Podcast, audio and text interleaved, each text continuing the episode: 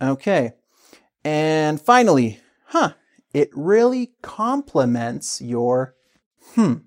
So I put a hmm, a blank, uh, because this can be almost anything. So imagine, you know, this it. This can also be anything. If I wear um, a necklace, and the necklace is, you know, green. There's a green emerald in the necklace, and my eyes are green. Say, oh, it really complements. If something complements, it means it goes well with something else.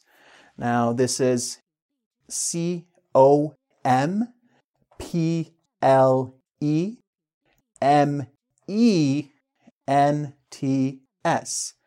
And um, don't think of the word compliment, which is C O M P L I, like to say something nice about a person.